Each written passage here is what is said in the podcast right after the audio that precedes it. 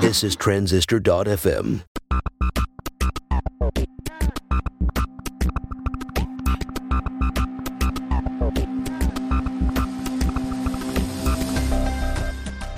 Hello and welcome to Build Your SaaS.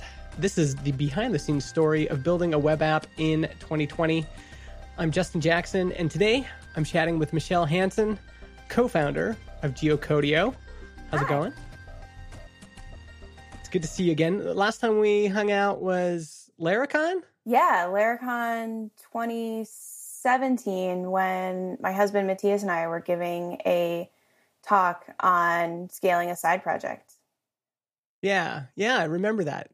Have you been back to Laracon since? I haven't myself actually. We just the schedule uh, hasn't worked out, but we really hope to get back. It's a great conference. Yeah, I really liked your talk. It, it was actually one of the fir- few talks I've ever seen uh, done where there's two people on stage because it was you and Matthias, and it was interesting uh, what uh, when you have two people talking about their experience, especially about building a company, it's kind of refreshing in some ways because so often it's just from one person's perspective. And you did it with your your spouse, which is even. Uh, have you ever had that experience where you're at a party and then you're telling a story and your spouse is like, "That's not the way it went at all." you know what I mean? Yeah, um, it's we both look at things from different perspectives, even if we've experienced uh, you know, the same events. We're both looking at different parts of the business and come away with them with different learnings as well. I think that was something that was really interesting. Was we had both learned different things from different things and hadn't fully articulated them but before that. That's something we, we every once a year or so we yeah did did any, when you're getting ready for that talk did anything come out like as you were thinking of things from your perspective and things from his perspective were there some surprises like were did some things come out you're like wait like that's how you experienced that there wasn't a huge surprises going into that talk but i remember that we did practice in front of uh, a friend of ours uh, some of you who listen to the podcast may know Scotch.io. It's like coding tutorials and things like that. So one of the uh, founder, or both of the founders of Scotch are good friends of ours. Um, but one of them is in DC, and so we were practicing in front of him because I think we had like 45 minutes for the talk, and we just mm-hmm. kept running over because we kept being like, "Oh, well, we really have to mention this, and we have to mention that." And Nick was kind of like, "Guys, like, kind of gotta like cut some stuff here," because uh, we just had so much to say about it. Because also we hadn't really talked to anyone about it all that much. You know, mm-hmm.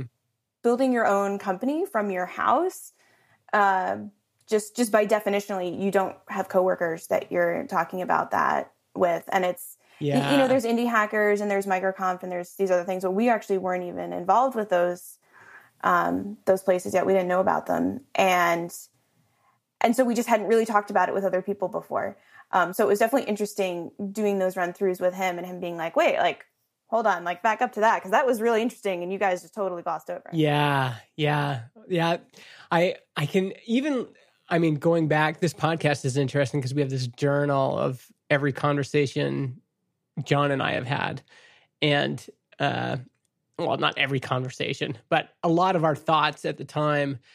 And it's interesting to go back in time and go, wow, that's what we were thinking then. That's what we were going through then. You know, that was the pressure we were under. And uh, you're, I mean, yeah, it's things evolve in an interesting way. And what is kind of uh, on your mind at one point of your company's development is totally different than what's on your mind later, right? Or is, has that been your experience or no?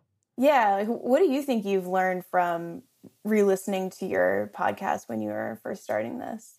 I mean, part of it is just the pressure that you know when we were when we started it. John was still working full time, but I was uh, I had my own little business kind of going already, but I was dedicating almost all my time to building the company, but we weren't making any money yet, and the pressure that put on me is, I mean, I I can think back and I can go, oh, yeah, that was pressure. But then when I go and listen and I can hear it in my voice, there's like some desperation there, right? Uh, and then how how quickly that can change from um, you know being desperate to almost the flip side, right? Uh, yeah, that's been interesting. Yeah, I think the number of things we thought we were going to build or we thought we needed to build, and how many of those things didn't end up happening, and also what we got right. Like there was tons of uh, hunches that we had that ended up being exactly right.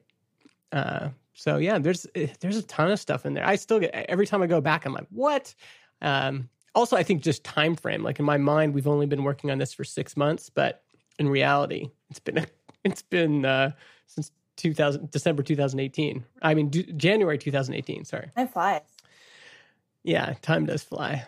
I, you know, a lot of folks who listen to this show are wondering how do you find a good idea, and so I'm wondering with Geocodio, like how did you two find that idea? Did it was it like how did that happen? How did you know there was going to be demand?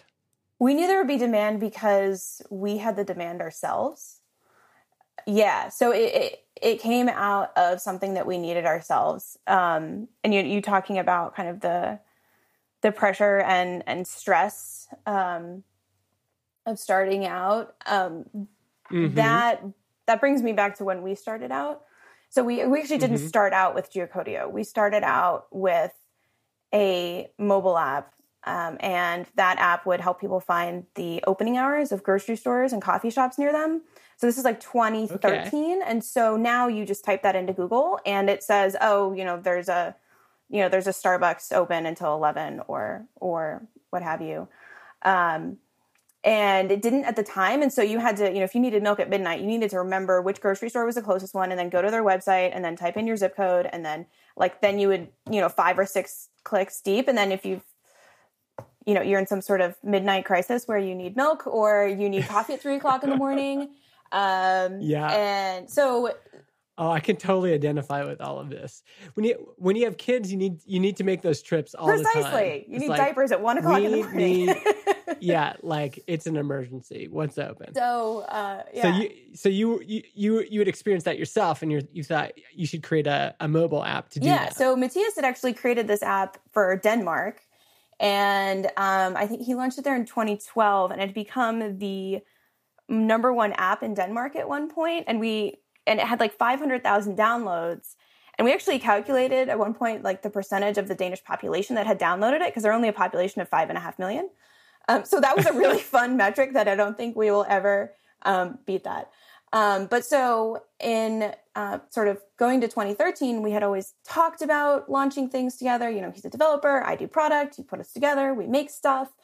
Um, mm-hmm. But it really wasn't until we were feeling that pressure that you were just talking about um, because we were pregnant with our daughter. And when we finally did the numbers on how much daycare would cost, we realized we had to get something else going. Um, so in the mm. US, um, daycare um, on average is about $25,000 a year, which is more mm. than college in a majority of states, like state college tuition. It's more expensive, and parents just have to come up with that cash right away. You don't save for it for 20 years like you would for college. So yeah. we knew it was going to be expensive, but then we found out just how expensive it was, and we were just like, okay, so we, you know, we can't spend our weekends like binging Game of Thrones anymore. Like we need to like launch stuff now yeah. and get this going. Um, and so so we launched that app, and then in order to have that app work though, we needed geocoding because in order to display a map online, you have to have the coordinates. The maps and computers don't understand addresses; they understand coordinates. And we were using Google for this. And the, the problem was is that every time someone opened the app, we would have to reload all of the coordinates because there are a lot of Google still has a lot of restrictions on caching and storing the data, which is basically they just don't let you. So, um, and we could get a certain number for free per day. I think it was like 2,500. And then if we needed anything more than that, you needed an enterprise subscription for like $20,000 a year that will let you get 100,000 a day. And we're like, we have almost as much as daycare. Yeah, we have 5,000 stores in this app. Like we need more than 2,500, but we need way less than 100,000. And there wasn't really anything where we could just pay for what we needed. And so, just in order to keep this app going, which at the time I think it was making, I don't know, three or four hundred dollars a month in ad revenue, which was, you know, uh, in the terms we've been using, you know, maybe a week's worth of daycare, if that. Um, so mm-hmm. not enough. It was something, but um, not really enough. And so we're like, okay, we can't, but we can't let that go. And so he built a a very very rudimentary geocoder just for our purposes. And um, as the like months went on, friends of ours were like, "Hey, like you know, we like we've got a similar problem. Like you guys should just like slap a paywall in front of this, and then maybe." other people will basically pay you to host it and then instead of having to go get some crazy enterprise plan you can just keep using it and basically have it for free if you've got a couple of customers using it just like friends of ours and we're like cool like that would be amazing like so we could you know we could release this and have other people pay it and cover the server costs and then we can just use it so that was our initial uh, definition of success was it covers its server costs mm-hmm. which we had like two tiny little DigitalOcean droplets. So I think our costs the first month were $20 and uh, our revenue was $31 and we were just we were elated. it was that we were wildly successful as we had uh, conceptualized it. Yeah. Is it is it isn't that funny like especially in the early days. Well, there's so much in there that I can identify with. Like that feeling a, a lot of indie hackers or bootstrappers get started like that like the the motivation comes after they have their first kid or uh, you know there, there's something that's making them hungry and when tyler tringas says that building and owning a saas is the new american dream that's what he's talking about right? It's like the there's a lot of pressures on families in 2020 and once you have kids or even if you don't have kids it's just it's not the same as it used to be you know for our parents. And so there's this idea of like how am i going to make this life work how am i going to uh, pay for daycare how am i going to you know and you start you know calculating these numbers and I think that's what motivates so many people to get into business because it's like, okay, we got to figure something out, right?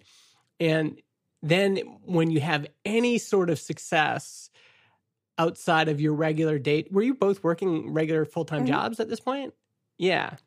Yeah. So when you have any sort of success, like when you make that first dollar uh, in profit, you're like, here we go, right? It just feels like such a victory to have something outside of the man paying you, right? Like it's just like, okay, this is it. This is it. We're we're onto something. Once we had revenue, we quickly went from this is awesome, like people paid us to holy shit, people paid us. Our product sucks. like this why are they paying us? Like we were actually so surprised that people wanted to pay us that when it came time to charge people so that the the payment model we initially had was that it was just pay as you go and then we would charge people once a month for whatever they'd use roll it up which we still have a plan that does that um, we had it all set up with stripe and you know we had billing stuff and everything but we didn't actually write the billing code that would charge people and so i remember mm-hmm. it was like february 1st of 2014 so we launched mid-january 2014 and we're like oh we're supposed to charge people today we didn't actually make the thing that lets us charge people because we didn't expect to have anyone to charge. Yeah. Yeah. I, um, and so, yeah, it very, very, very quickly we developed this feeling of responsibility towards the product and towards mm-hmm. the users that if people were going to pay us, we really had to have a product that was worth paying for. Yeah. And who who are these users? Were they, they they folks like you, like independent developers? Yes, Hacker News people. Okay. And so no one really big, like a lot of people doing side projects, or were there some legit companies using it early on?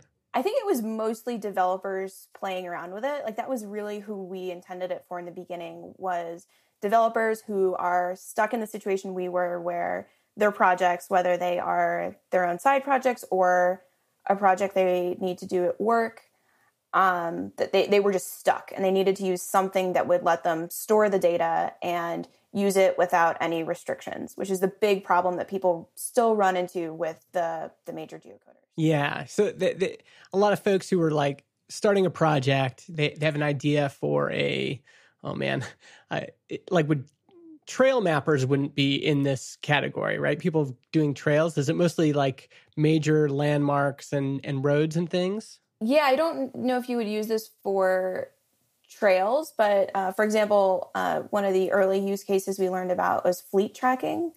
So if you if you okay. have trucks, then they they they'll sometimes ping them every you know hundred yards or so and get the nearest address of where that truck is. Gotcha.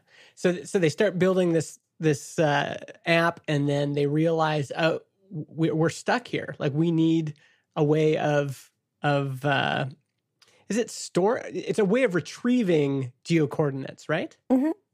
Yeah. So we need a, need a way of doing this. What are we going to use? And when you showed up, it was like, oh, well, let's use this. Yeah. Our big selling point at the beginning was we'll let you store the data. It's affordable. So you can, you know, it'll free for most people. But if you have higher, you can just pay us for whatever it is beyond the free tier and not be locked into an annual plan. Um, and then just having a really nice API to work with. So it was mm-hmm. very API focused in the beginning. And so so you got your first you had your first month $31 in revenue. What what happened after that? Like did it did it grow quickly or slowly? What was kind of that trajectory like? So it continued to grow but very slowly. Uh, we got a ton of feedback because of the the launch. I mean uh, we had like hundreds of emails to go through for people who are like hey, this is great, but you know, do you support the UK? Or like, do you do this or you do that? And we are like, no, to a lot of those. Um, mm-hmm. But then we sort of slowly added new things. So, for example, I mentioned fleet tracking. So that's reverse geocoding when you're taking coordinates and trying to get an address. So I think we added reverse geocoding in like a month later in like February. And then a couple of months later, we added the ability to retrieve census data. So there are these things called like FIPS codes and tract IDs that um, the US Census and Statistics Canada use for identifying particular areas of land that you can use to then connect to other government data sets. Um, added those. A big thing for us was adding a spreadsheet upload. Um, so, what we didn't realize was um, if you had a spreadsheet of addresses and you needed the coordinates for them, the only option you had was to email it to this guy who would get it back to you in a couple of days. uh, and I think Patrick McKenzie's talked about this. You know, if you can find a, a business process where people are emailing spreadsheets to one another, that's a really good sign of a business. You can turn that yeah. into a software business. And so we added that. And then um, a huge tipping point was a customer. Um, asking us if they could have, uh, you know, like like five million lookups a month, like as a, they, mm-hmm. and they mm-hmm. wanted that just like every month. And with our pricing, wow. it didn't really make sense, and and so we developed a model where we basically give them a dedicated um, server of our software, and they could just run it as much as they want um, for a flat fee because that was a fixed fee for us and so we could do that and then so that was the beginning of what we call our unlimited plan which that was huge for our revenue. Um, and and things started to take off from there. But it wasn't until another three and a half years later that I went full time on the company. I think because we were so conservative, because we had a family, like you know, it we we were really really cautious about it, and rather than being excited that we had this revenue, we were more scared that it was going to go away at any minute. Yeah, yeah. When did you uh, when did you introduce the the unlimited plan? That was May of 2014. Okay, so that would have been would that have been a, a year after launch or four or five months? We launched in January of 2014. Okay, okay, so four or five months. Wow. Okay, so you you you figured out a a pretty good pricing model pretty early on. Sort of. We you know, some of our model we copied from competitors. Um, so mm-hmm. the major geocoders gave you 2,500 for free per day.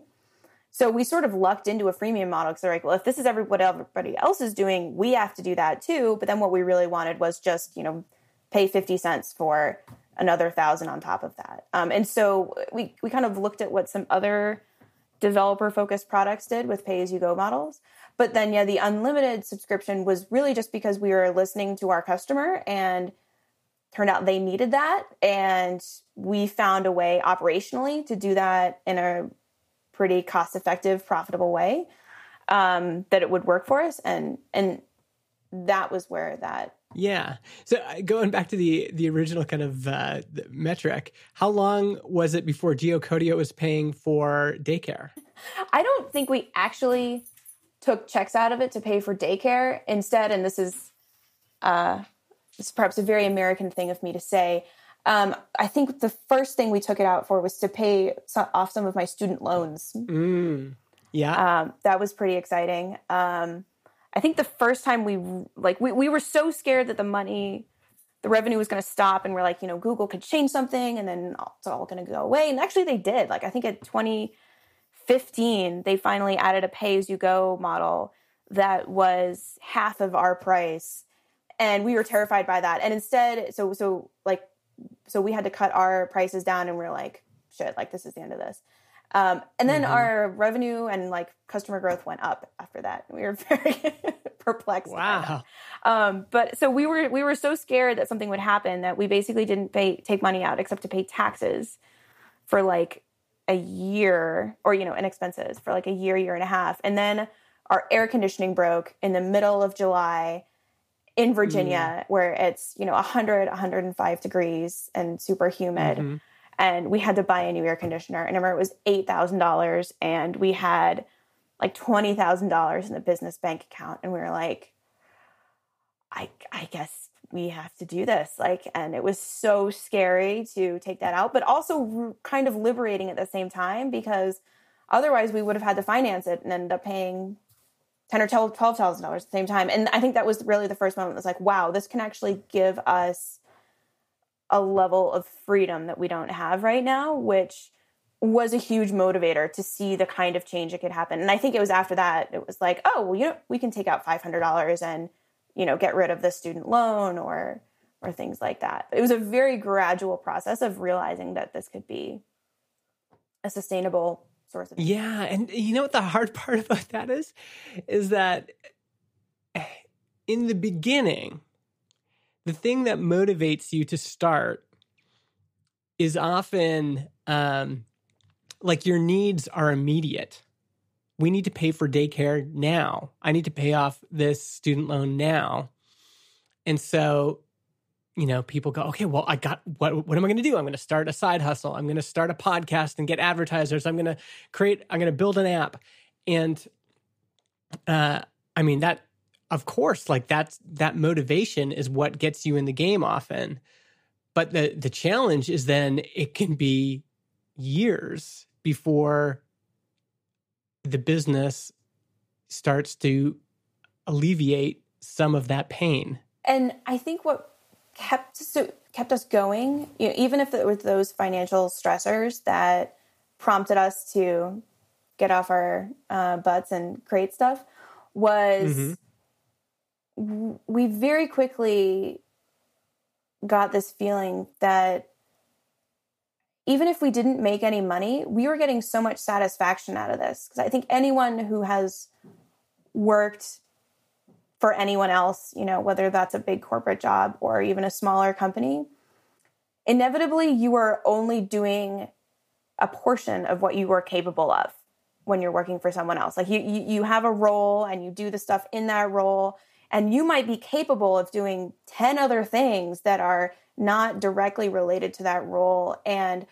I always found it deeply frustrating to not be able to sort of bring my whole professional self to work of everything I was capable of working on and everything I wanted to challenge myself with and everything I wanted mm-hmm. to learn. I found that so frustrating um, in in multiple companies. So I don't think it was anything that had to do with where I worked. It was just about me and, and what I wanted to be able to do. And to have the freedom to be able to create something and then say, yeah, we're gonna we're gonna try something out. We're gonna add this new feature and no, I don't have a pile of spreadsheets of data that tell me that this is the right thing. Like, I'm just talking to these customers and they say they need it. And then there's this competitor and they're pretty terrible. You know what? I think we got something. Let's just do it. Let's see what happens.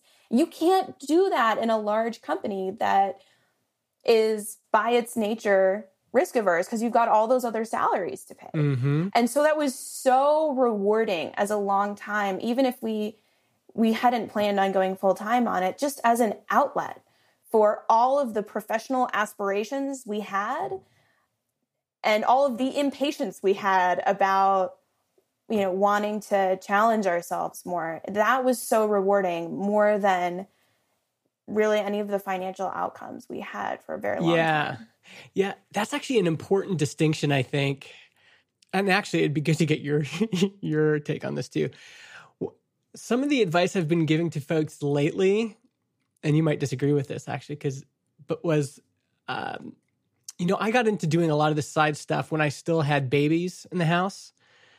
And in retrospect, I'm not sure if that was a great thing because it was just so much effort in service of something that I was hoping was going to alleviate some immediate pain.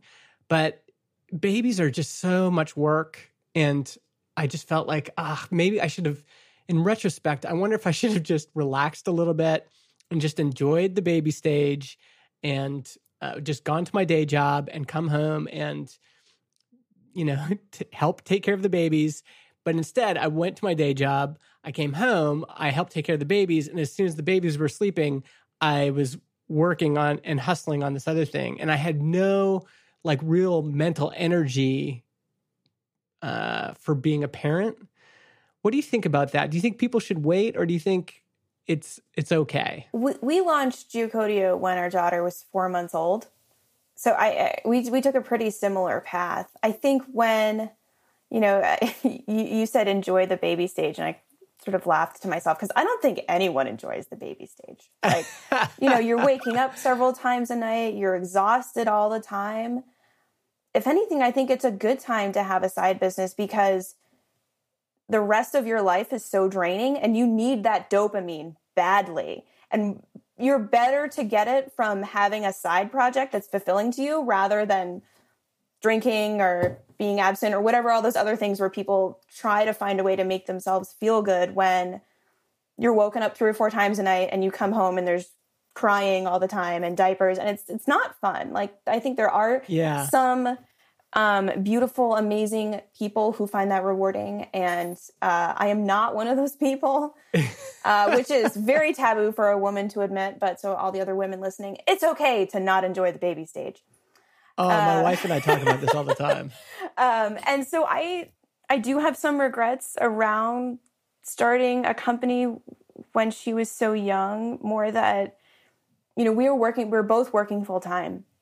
And so we would get home and it was just chaos for like two hours because we would then be able to respond to customer emails. And so dinner was spent like, what was happening with the company that day? Like, like what are all the emails that came in? Who do we have to respond to?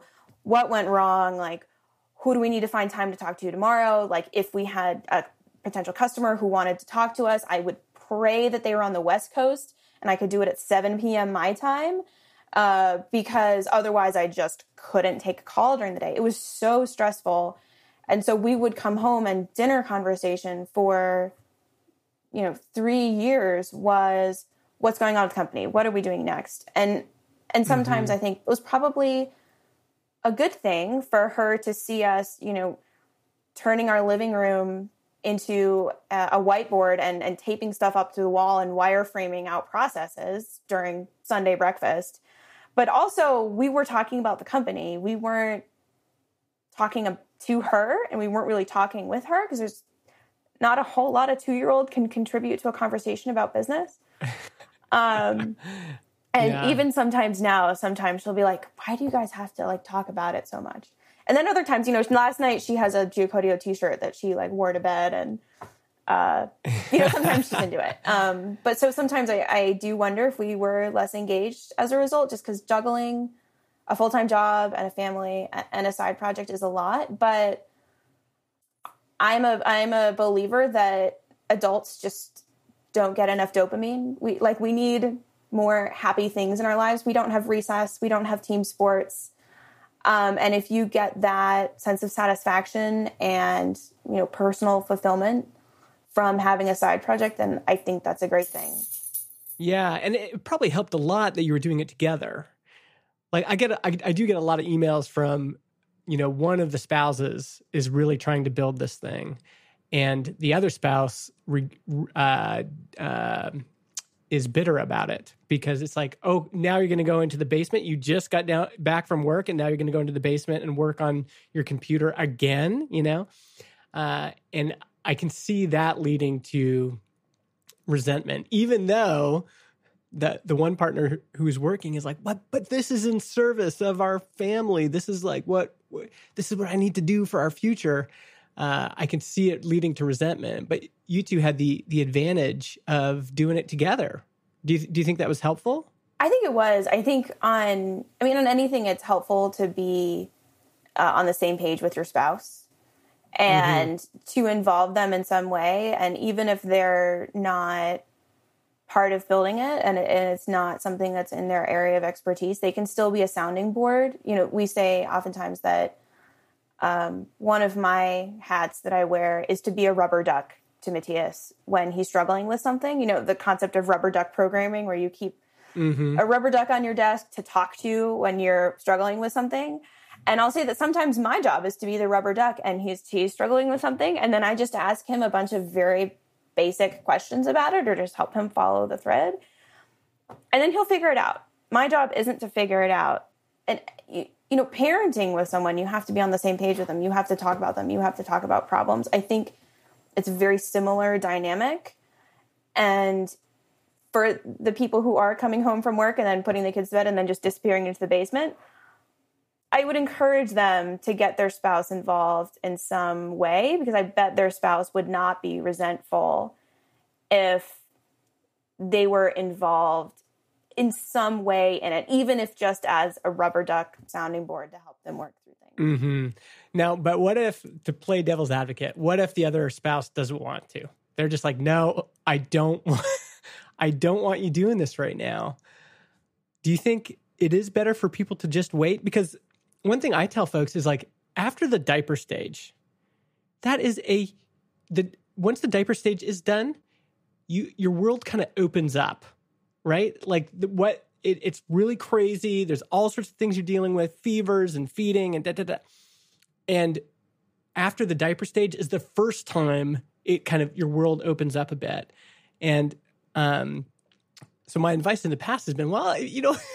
it's okay to wait. Like the you know the kid will be out of diapers in a bit, and then your world will open up. Do you think it's do you think people should wait if if things aren't quite aligned? I think you shouldn't shirk your parenting responsibilities to make it happen sooner. Uh, I'm a firm believer that parenting should be 50 50. And if someone is getting out of parenting in order to work on it, then that's a problem. Mm-hmm. But if we're just talking, you know, 8:30 and kids are asleep, then I think it's okay. I, I mean, I guess I can't speak to everybody's relationship, but I would encourage that spouse to take up a hobby that they can do um, sitting next to their spouse when they're sitting downstairs working. Um, you know, I um, I don't want to speak too much for them, but I remember talking to Abigail Otwell, Taylor's wife, a while ago, and you know, she was saying how their goal from the beginning had been for him to have a business so he could work from home and they, they would talk about it together but there was a period of time when she was running her own uh, children's clothing brand online. Mm-hmm. and she would work on her sewing and he would have his laptop and they would both be sitting at the dining room table together. And i thought that was you know such a great image and one that, that stuck with me because they're not working on businesses that are remotely related to one another. And the other one probably doesn't have a ton of subject matter expertise to contribute to the other one's business, but they're doing it together. And they don't have to be talking, they don't have to be engaging in it. But I think so much when, you know, when when you have baby, especially if you have a stay-at-home spouse and they're not talking to another adult all day, mm-hmm. it's important to just be there. You don't necessarily have to talk, but to, I think yeah. figure out what is that other stressor in the relationship that is causing that resentment. I would dig into that. I would say that that the side project work is a, a the resentment about that is a symptom of some deeper issue that you can work through, but maybe you need to talk to each other more. Yeah, yeah. Not to become a th- marriage counselor, which I am definitely not. well, no, I, I, I mean, I just want to talk about this stuff because to me, this is the real stuff, right? And and the the the thing I've had to um, ask myself as I've been building things is, you know, what is this in service of, right? And one thing that you said that I think resonates with me is you're like, man, Matthias and I would have been doing this, even like just having this project that was our thing that we could do outside of work, and we could make decisions, and we could uh, decide the direction of this thing. That was enough in the beginning, and to me, that that is a, a big piece of it because if all the only reason you're doing it is this desperation to you know you every month you've got this a thousand dollar shortfall in your family budget and you're like ah if i, I just got to build something and then it becomes all about getting that extra thousand dollars a month and there's not um it's, it's just really hard in that case because if that's all that's driving you, it's going to be frustrating because it can take a long time. And but if if if you if you would do it no matter what, like this is why I when Jon and I talk about like we say, hey, would we ever sell this company? I go like I don't know because what would I like? I would just want to do what I'm doing now. You'd have to go start another company anyway, and that's that's yeah. hard. Like we people ask us all the time and we've even had people offer to acquire us and and we're just like no like you know i like work from home with my husband like my dog is my coworker you know he sleeps all day you know like we get to go pick our daughter up from the bus stop at four o'clock. We don't have to fight traffic every day. Like mm-hmm. like what more could i possibly want? Like what could any company offer me that would somehow be better than getting to make my own decisions, like complete autonomy over my work, working mm-hmm. with my husband, the flexibility to be with my family when I want to be. Now, that also means that, yes, we can go get her at four, but we're also going to get pinged from intercom at all times of the day, even when we're on vacation. Like it just never really stops. Um, you know, people, so sometimes people say, you know, oh, you're, you're so lucky you can um, work whenever you want. And I, I heard someone say this a couple of years ago, and it stuck with me. It's not that you can work whenever you want; it's just that you work whenever. Uh, but that is yeah. the price I'm willing to pay to be able to work with my husband and make our own decisions and not be encumbered by some broader corporate process that I used to grade against. And I, I do think it's not for everybody because you're right there are pros and cons. I think the the the big kind of travesty of modern life is that there's not more great employers. Like it, most jobs do suck and the uh, you know it's nice to see companies like wildbit uh, i think wildbit just introduced uh, a people first jobs or something like that. You know that's the kind of thing I want to see because the, you know, I used to I think be a bigger booster for people starting companies. Like, yeah, everybody should start a company. And now I'm just like, oh, I don't know if I don't know if that's a good idea because it, it there's just it's really really I mean, it's one thing to say it's really really hard, but there's just so many layers that go into having a company that actually makes it and there's just not that, that that's not a good enough solution for most people. And i just want more more people to have a good life. So i on the flip side of it i think it is i guess maybe the, the answer is that eventually geocodio and transistor are going to have to hire people and be the employers that we'd like to see in the world. But um yeah even that's tricky for me because uh, the not having employees has a lot of freedom that's as so well nice. right? Yeah it's it's it's uh, the the lack of any interpersonal work drama is uh mm-hmm. is really nice. Oh, think about how much complexity that adds.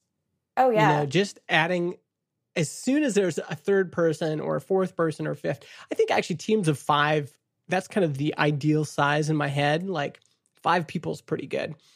But as soon as it's like 10 people, you automatically have the pro- the same problems you have when it's 100 and 500. I mean, the, the problems get scale more difficult, but it's all drama, it's politics, it's jockeying for position, it's uh, you know uh, all this kind of passive aggressive behavior, and you can reduce a lot of that by paying people well and hiring the right people and having values and all those things. But you know, no matter who you are, if you if you have 20 employees or 50 employees, you're spending a lot of your time as founder just dealing with people. And the other thing with hiring people is that it's a huge responsibility and the way I think about it is you're not only making a promise to them that they're going to have a job in a month, you're making a promise to them that there's going to be a job for them in a year or 2 years. And you're making that promise to their family and mm-hmm. that is something I take very seriously. And you know, thinking about how you know, if we were to hire a developer, for example, that's $100,000 plus 30% in benefits. That's a significant amount of money. And while we could ostensibly cover that as well, I would then also feel pressured to grow more. And mm-hmm. be- because of that responsibility to that person and their family. And I think that is a level of stress that I realize I, I don't want to take on at this point. And you, you know, we're talking about should people start companies at when their kids are babies? Something we talk about a lot is how with our daughter young and in elementary school right now, we don't want to add on the responsibility of, of having employees to take care of in addition to her at this point. You know, maybe 10 or 15 years from now when she's off on her own and, and she's self-sufficient but you know, at this point, it's just such a huge responsibility, and we have enough to worry about. We would we would rather find ways to make our business more efficient and make ourselves more efficient, and you know, improve our UX so we have fewer support tickets. Um, purposefully grow slowly, though we had ninety percent growth last year, so we're not doing a very good job of that. Um, wow! But you know, making decisions in the business that don't lead to that huge growth and and purposefully not putting pressure on ourselves to do that and i think yeah. sometimes it can be really really hard because there are social expectations that oh if you have a successful company then why aren't you hiring people why aren't you going getting funding what mm-hmm. do you mean mm-hmm. you you're just fine how you are and i'm like yeah I, I i'm okay saying that working from home with my husband is my definition of success mm-hmm. And that's my definition of success. And I don't need to give into other people's definition of success, which may include the number of people that report to you or the, you know, numbers of millions of dollars that you've raised. Mm-hmm. None of those things play into how I think about success. And and I think that's something that's really unique in the bootstrapper world is taking a very rebellious definition of of what successes and and rejecting those more common definitions of it. Totally. Yeah, I think asking what is this in service of is that's that's the most important question you have to ask. And it again, it's tricky because you know, when you're 6 months in and it's still not paying your bills and it's frustrating and you ran into a big obstacle, you can be like, "Okay, what is this in service of?" Well, it's supposed to be giving me more margin. And it's not. So, I'm done. And uh, you know, I maybe maybe the answer is again going back to what you said, like there was just something about the project that was good enough on its own that it, was it was giving you life on its own. They were like, you know, we can do this even though it's not paying our full time salaries right now. And yeah, and and but and eventually, but obviously, I think there's the the second part of that is there has to be a limit and going okay at some point we need to have some sort of uh, mark in the sand where we say, okay, if it, if this isn't providing a full time income by 2050, like obviously we've got to shut this down, right? And I think I don't know. I guess that depends on your personal situation, but I know for me, uh, I'm so thankful that Transistor did get traction because I couldn't have waited four years. Like, there's just no way. I, I, that, so for me, it was like, this needs to be kind of making money. I, I think in my head, I was like, it better be making, you know, a fair chunk of money by year one. And by year two, my hope would be that it was providing at least some sort of income for me. And then I think I said by year five, I want it to be providing a full time income. Um, yeah. Do you have any thoughts about that? Like when when people should give up? I think the reason why it took off is because of the work you did up front in understanding the customer and where the holes were in existing products for what they were trying to do, but then continued to do that work and understand why is it you're signing up with Transistor? Why aren't you? What else have you tried? What are you really trying to do here? And continuously improving your product by talking to the people who need it. Mm-hmm. And I think that's the big mistake that people make that even if they have those goals in their head, they can be very well intentioned but dig themselves into a hole because they continue to build without getting enough feedback from people about what they really need. Oh, totally. And and there's there's times where and I, I'm I've got a meeting here right away, so we can't get into this too much. But I know like you and I are both big customer research people, and I, I would have maybe next time we do a call, I'll I'll get you to go into your process. But it's it's surprising to me, you know, how many people I ask like they're going to bet their lives on this thing. They're going to quit their jobs, they're going to invest a bunch of money, and you go, "Okay, well, what evidence do you have that people want this?" And they say, "Well, I don't know." Well, how many people have you asked? Or how many people have you observed paying for something like this or demanding something like this? How do you know? And they go, Well, I haven't asked anybody or even the other thing that I see because now customer research is becoming kind of the the the uh, a trend is they'll ask 10 people and I'll say, okay, well, what did you find out? Well, nobody really seemed into it. Or nobody really, there wasn't any, when I asked them what they were, how they were currently solving the problem, there just wasn't a lot of, it didn't seem like they're hungry for a solution or a paid solution. Do something else. yeah. And I'm like, okay, well, and then they're like, yeah, but I'm going to keep going. I'm like, what? No, no, no. you've no. got it. And so, yeah, I think that is the, I mean, and of course, customer research is just one layer, right? Like, think about you and Matthias and all of the layers and layers of experience and skills and things you bring to the table, and certainly privilege and everything else. There's this big stack of stuff that you two brought to the table before you'd written a single line of code for Geocodio. Right? And that helps. And people sometimes I think they they they miss this idea of no, no, no, no. It's all about the work that happens before you start coding. Right? It's it's it's everything that comes before that. Your entire life's history, everything you've practiced, all the skills you've developed, all the relationships you've made. And then sitting in the water and observing and researching where you think that next wave is going to come from. That's the key.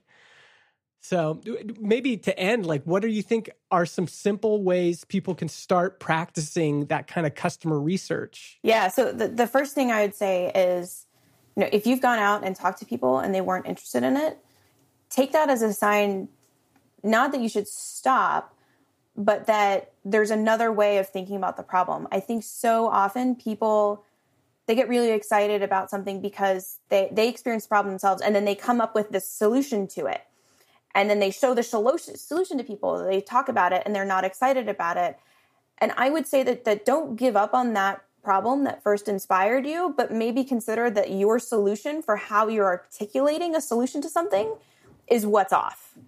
Mm-hmm. And I think people it, it's not a very intuitive process when you have an idea for something to extrapolate out its key parts and say oh here's the the problem i had and then here is the the way i packaged up a solution to it and recognize that maybe it's that packaging you came up with that's flawed, but there is something to that problem that you identified.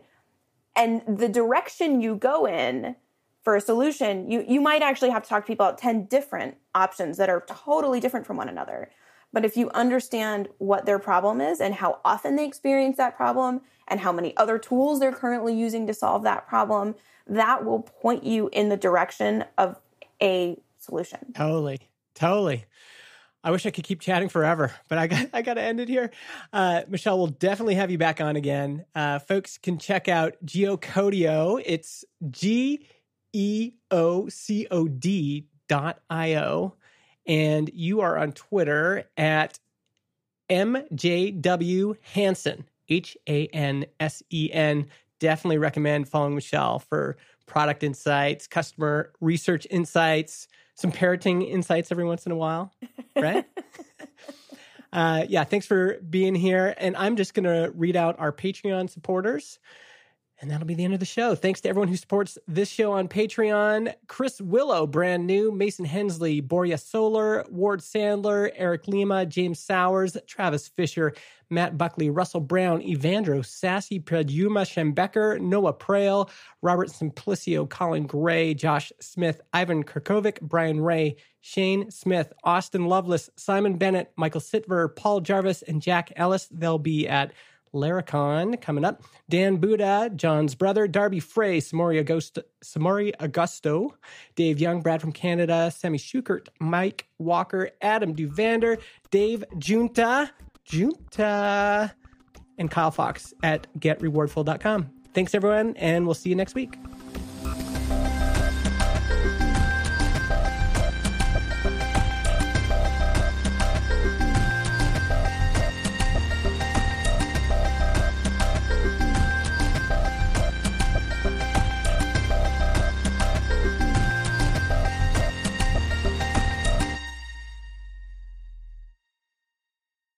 Podcast hosting is provided by Transistor.fm. They host our MP3 files, generate our RSS feed, provide us with analytics, and help us distribute the show to Spotify, Apple Podcasts, and more. If you want to start your own podcast or you want to switch to Transistor, go to transistor.fm slash Justin and get 15% off your first year.